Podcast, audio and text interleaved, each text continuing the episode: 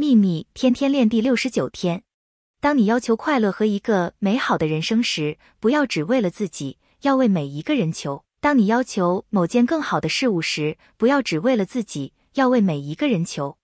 透过各种方式为自己要求富足与健康但也要请求将其给予每一个人。如果六十亿人都为你要求这些你能想象会发生什么模式吗？愿喜悦与你同在。朗达拜恩。